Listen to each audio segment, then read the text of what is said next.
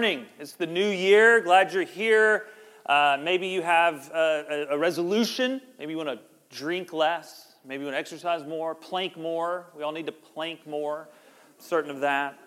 Maybe less bachelor episodes, more sleep. It's possible.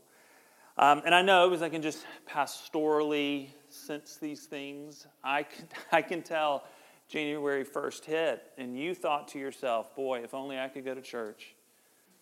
And if only we will study the book of Leviticus. I mean, Mallory read that wonderfully, but halfway through, I, I wanted to leave. I, I, think I fell asleep at one point. I wanted to leave at one point. Uh, I thought to myself, I've made a huge mistake. This is going to be a massive mistake in the history of Redeemer. I mean, what in the world could this strange, ancient, barbaric book have to do with our lives? We are going to study it from now until June. We will break for Lent and Easter. You're welcome. Um, and we're not going to get into every single detail, but we're going to make some sense of it. I mean, what in the world could it do with our lives? Uh, Leviticus is the third book of the Old Testament, third book of the Bible. It's the third of the five books of Moses, the Pentateuch. Can we say Pentateuch? Very good. And so it is the third book. Maybe you've set out to read the Bible at some point. You were committed and you read Genesis, and it was amazing. And you read Exodus, and it was amazing. And then Leviticus, where all the dreams of reading through the Bible die. there in Leviticus. The Levitical letdown is what it's called. And it's just filled with ritual and rules and guts and blood. Uh, an illustration I ran into this week helped me make sense of it. I'm thinking about my U12 girls soccer team. Here's a picture of us. There we are the end of the fall, the ferocious, intimidating uh, team that we have when we, when we take the field. People are very, very scared. But we, we dominated the fall. Um, not sure if you're, you heard. Um, but we dominated. We have what we call the dominating defensive wall, which is three girls across the back there, and they are a defensive wall. Brave girls that you can talk these little girls into putting their little bodies in front of any full speed bigger girl, and they will do it because they don't want to let their coach down or their teammates get mad at them. So it's amazing what you can get out of them. We do have a few rules for the, the defensive team. We have a few rules, and one of the most vital rules is kick to the sides. Kick to the sides. Don't kick to the middle. Kick to the sides and up the sideline. Don't kick to the middle. And then the other rule is never, ever, ever, ever, ever, ever, ever, ever kick back to your goalie. Ever. Now, what's interesting about that is that there's one field over, there's a bigger field with older teams. They kick to the goalie all the time right? Like a defensive player kicks to the goalie, the goalie fields the ball, the goalie kicks to the other side of the field, swinging the ball. Happens all the time over there. So at one level, you never kick to the goalie, but then at another level, you kick to the goalie all the time. The thing that didn't make sense makes sense at another point in time. And this is how like Leviticus works a little bit. Like if you just read one passage or one verse, you'll think it's crazy. Like you're done. You're like, why did I come to church? Like you are done.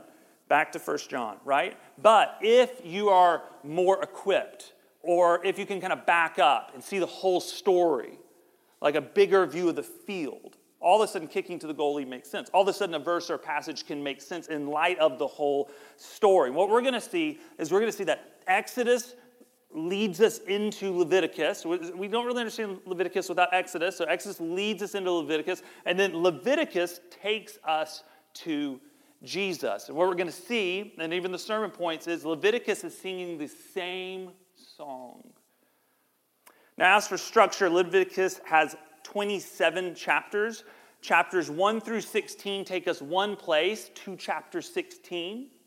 And then chapters 17 through 27 take us somewhere else. Here's how the structure works out if you need a kind of a visual of it. Chapters 1 through 7, we get rituals, five sacrifices. 8 through 10, we get instructions to priests.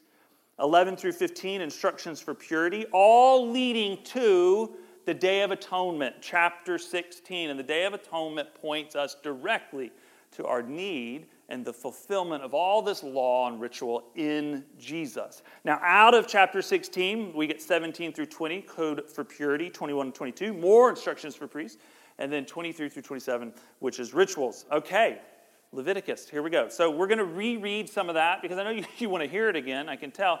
So we're going to reread some of it and we're going to make sense of it a little bit, a little bit. Leviticus 1 1 and 2. The Lord called Moses and spoke to him from the tent of meeting, saying, Speak to the people of Israel and say to them, When any one of you brings an offering to the Lord, you shall bring your offering of livestock from the herd or from the flock. So, point number one is this God is with us and begins with our hearts. The ancient Hebrews believed that the blood of the creature contained its life. So, if we or a sheep or the squirrel loses its blood, we die. So blood was sacred. This is the context God is speaking into, a context where people knew blood was sacred. And back then, the idea of a sacrifice wasn't this foreign idea. These are not moderns, these are ancients. They sacrificed all the time to different deities and to kings. But here in verses 1 and 2 is really interesting because this sacrifice was not a routine festival sacrifice. This sacrifice is talked about eh, it's very personal, it's spontaneous. It's a sacrifice coming from a grateful heart, a response that's flowing freely. Now, the first word of this book of Leviticus, the first word is the Hebrew word vayakra. Let's say vayakra. Not who said Viagra? Somebody. Y'all are horrible. What a horrible group of people that y'all you would do. All of you thought it when I said it the initial time. Vayakra. Okay? We back? We're back. Vayakra. So it, it'd be better to say, and God continued calling Moses. So, right from the beginning, Moses is connecting Leviticus back to Exodus, the book right before it. We are dropped into an ongoing story when we open Leviticus. It's like uh, turning on Back to the Future 2. Here's a picture of Back to the Future 2, right? Marty and Doc, they head into the future. Jennifer goes with them, if you remember this. Of which none of it really makes sense, that much sense, if you haven't seen Back to the Future 1, right? And what Marty and Doc had to solve, and how Marty got back to 1955, and how he gets back to 1985, and how the first part of the story helps us understand the second part of the story. Leviticus is part two to Exodus. And Exodus begins with God's people in slavery in Egypt, and God is nowhere to be found. Their master Pharaoh has no love for them. They're just making bricks, brick after brick. Finally, the people are at the end of themselves. They call out, and God sends a disruption of grace, and He rescues them. They are freed to walk through the desert to their promised land, but the people won't listen to God, and eventually they just wander around. They settle down in this desert for 40 years. Around chapter 19 at Mount Sinai, here's a picture of Mount Sinai. This is a picture today. It's a monastery there at the foot of Mount Sinai in Egypt. God speaks to Moses. We get the Ten Commandments, but then also chapters 25 through 40 God gives step by step instructions of how to build a sanctuary for him. It's called the tabernacle, or it's called the tent of meeting, which is what we see here at the beginning of Leviticus. So Exodus begins in slavery with no God, and it ends with freedom with God in the middle of his people. So we can say this way the beginning of Exodus, where's God? But by the end of Exodus, God is with us. And this is where Leviticus picks up. God speaking to Moses at the tent of meeting, and God is right smack in the middle of the mess of his people. When I was 16, I would get into my 1985 four wheel drive Toyota truck. I put big tires on it, put a sunroof in, tinted the windows. I'd roll those windows down, put on some Garth Brooks. I'd go pick up my buddy Kyle Hudlow. We'd get a Frosty at Wendy's. We'd go by Goodwill. We'd look for some good t shirts. We'd go jump off the Alcovy Dam into the Alcovy Creek. We'd go swim at our friend Aaron Hale's house. We did all of this, and my parents had no idea where I was because there were no phones. Just went wherever. I'll be back later. Right? Now I think about my 15 year old daughter today. I pull up Life 360 and I see she's leaving the clothing section of Target to walk across the aisle into the cosmetics. And I know that. And we text all day. It's constant relationship, right? That, and that's the transition from Exodus 1 to Leviticus 1. In Leviticus, we get God that is constant, He's not distant, and He is right smack in the middle of the mess of His people. Leviticus 1 3 through 9. If his offering is a burnt offering from the herd, he shall offer a male without blemish. So that's a way to say, bring your best. It needs to be perfect. The sacrifice needs to be perfect. He shall bring it to the entrance of the tent of meeting, that he may be accepted before the Lord. He shall lay his hand on the head of the burnt offering, and it shall be accepted for him to make atonement for him. That verse 4 is crucial. Then he shall kill the bull before the Lord, and Aaron's sons, the priests, shall bring the blood and throw the blood against the sides of the altar that is at the entrance of the tent of meeting. Then he shall flay the burnt offering and cut it into pieces. So it's a way to say, you say, oh, that's so odd. It's, it's a way to say all of it. The atonement we need is requiring completion, all of it. Everything is required. Verse 7. And the sons of Aaron, the priests, shall put fire on the altar and arrange wood on the fire. And Aaron's sons, the priests, shall arrange the pieces, the head and the fat, on the wood that is on the fire of the altar, but its entrails and its legs he shall wash with water. And the priest shall burn all of it on the altar as a burnt offering, a food offering with a pleasing aroma to the Lord. All right, point number two is this we all need atonement from beyond our efforts. We all need atonement. Atonement's the way that we are made right with God in a secure, lasting, forever relationship. That penalty of sin is paid for, the guilt trip is over. We are made pure not by our own efforts, but by a gift from God to us. Say you, say you snap at your friend. Say, you know, you're with your friend, whatever's going on. Ah, you go, you're, you're always like this. Why are you always like this? You're horrible. You, you just, you never care. You're such a brat. Maybe you go into worse words. You just never. And then two hours pass, and you realize that you were just stressed out. You were hangry. You were the problem. Suddenly, you don't just want to apologize, you actually want to make it up to them. Like you feel like you need to do something because we all want to atone for our sins. Ligonier Resources states this so wonderfully clear about atonement. Atonement is God is perfectly holy and righteous, and this aspect of his character means that he cannot overlook our sin. See, because of God's justice, he has to deal with our sin. Because of his holiness, he has to deal with our sin. Continues. If we are to be restored to fellowship with him, atonement must be made. For every sin is an act of cosmic treason, a betrayal of the Holy One who made us and who rules over all. God had to condemn sin in the flesh of his Son because to accept us without atoning for our sin would be to compromise his own character. So in Jesus, this fullness of atonement, we can rest because God's grace satisfies all of God's holiness and justice and we are at peace. Leviticus 1, uh, that verse 4, I said this is crucial. Uh, the person lays his hands or her hands on the sacrifice. It's a symbolic substitute that you don't have to pay your own price for your guilt or your sin. What I deserve, this animal is receiving. What I deserve, Jesus takes on for me. It's the gift of forgiveness. Yet we often want to pay for our own sins. That's our natural reaction. Be our own sacrifice, earn our way back into God's favor. How much self pity is needed before you feel welcomed by God or accepted? Is that two days of self pity? Is it five days? Is it five months? Is it five years?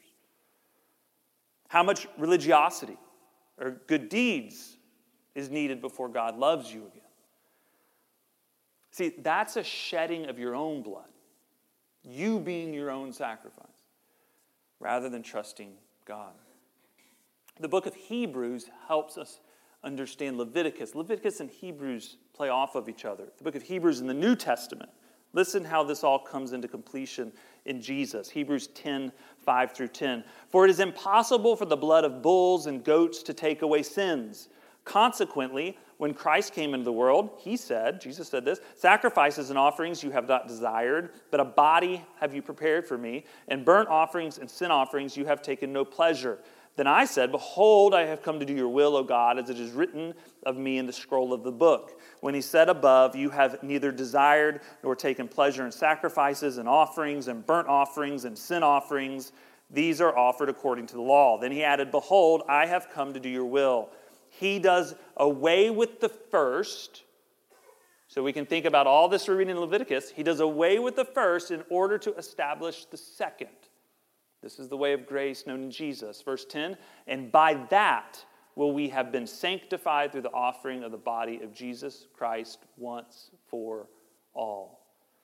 So we could say this Leviticus gives us the holy God as to lead us to the God of grace. The call to holiness drives us to our need of God's grace. We have to have holiness and sin in order for us to see who we are honestly, not perfect, can't hold our acts together no matter how good we get, and we need God's grace. Last passage, verses 10 through 17. If his gift for a burnt offering is from the flock, from the sheep or goats, he shall bring a male without blemish, and he shall kill it on the north side of the altar before the Lord, and Aaron's sons, the priests, shall throw its blood against the sides of the altar. And he shall cut it into pieces with its head and its fat, and the priest shall arrange them on the wood that is on the fire on the altar. But the entrails and the legs he shall wash with water. And the priest shall offer all of it and burn it on the altar. It is a burnt offering, a food offering with a pleasing aroma to the Lord. If his offering to the Lord is a burnt offering of birds, then he shall bring his offerings of turtle doves or pigeons. And the priest shall bring it on the altar, wring off its head, and burn it on the altar its blood shall be drained out on the side of the altar. He shall remove its crop with its content and cast it beside the altar on the east side in the place of ashes. He shall tear it open by its wings, but shall never sever it completely. And the priest shall burn it on the altar on the wood that is on the fire. It is a burnt offering, a food offering, pleasing aroma to the Lord. And we say, Amen. Into chapter one. Amen. We made it through. Point number three is this God welcomes us through our need and his astonishing grace. Now, I, I, I read all that for a reason. Um, to severely bore you. That was reason number one. Uh, just take pleasure in that. And then number two is this there's actually a great point hidden in here. I didn't catch it at first. I opened a commentary and I go, oh my gosh, that was right there. See, the first, we talk about a burnt offering from the herd. And then verses 10 through 13, a burnt offering from the flock. And then verses 14 through 17, burnt offering of the birds. See, some people were rich and they had a herd. There's a lot of people who didn't have a herd. All they could round up is a bird. And what's amazing is, is that God makes no valuation between the two, He welcomes all. And the reason why he does this is because God has, God has always been about the heart. He's about our hearts. Dane Ortlund writes this in Gentle and Lowly We cannot present a reason for Christ to finally close off his heart to his own sheep. No such reason exists. Every human friend has a limit. If we offend enough, if a relationship gets damaged enough, if we betray enough times, we are cast out. The walls go up. With Christ, our sins and weaknesses are the very resume items that qualify us to approach Him. See, this is such good news that if it's like, oh, if you have a herd, you know, bring, bring for the oh, if all you got's a, a bird, bring a bird. We could read right over that, but it's, it's to say, bring what we have. Like God welcomes us. He wants us. He's after us. Point number four is this Christian faith is first about what Jesus has done for us before it is about what we do for him. For me, this started to take shape during this week as three prayers. So I just want to offer these three prayers to you. Prayer number one is this Heavenly Father, grant more rest in thee. Not more rest in me, You know, help me to rest in you. Peace in the sacrifice already given, once for all. I don't have to keep sacrificing myself. Help me to trust that more, that I might be at more peace, that Jesus is enough. Prayer number two Heavenly Father, create more thanksgiving in Thee. That out of an overflow of a grateful heart, my spiritual life would come. Maybe that would have something to do with my worship, maybe something to do with my devotions or spiritual practices, but none of it because I have to, but because my heart is being affected and there's a personal response that I want to. And lastly, prayer number three Heavenly Father, increase my love to thee. I love a lot of things that just don't matter. So, God, would you help me? Help me increase my love to you. For the past two years, uh, the song More Love to Thee has, has, meant a lot to me. And so I, I close with these lyrics. Once earthly joy I craved, sought peace and rest. Now thee alone I seek, give what is best. This all my prayer shall be more love, O Christ, to thee, more love to thee. Let's pray together. Heavenly Father, thank you that you are enough in Jesus once and for all. Forgive us for all the ways we try to continue to sacrifice our own selves to be approved or accepted by you. When you are waiting for us to fall radically backward into your grace, the sufficiency of Jesus, all of you, the perfect sacrifice, every bit of you for us that you are fully sufficient for us. And there's nothing for us to add, there's only more for us to rest in. Would we know a greater freedom in these days, a greater joy, a greater contentment? God, help us to trust in you and increase our love for you. In Christ's name, amen.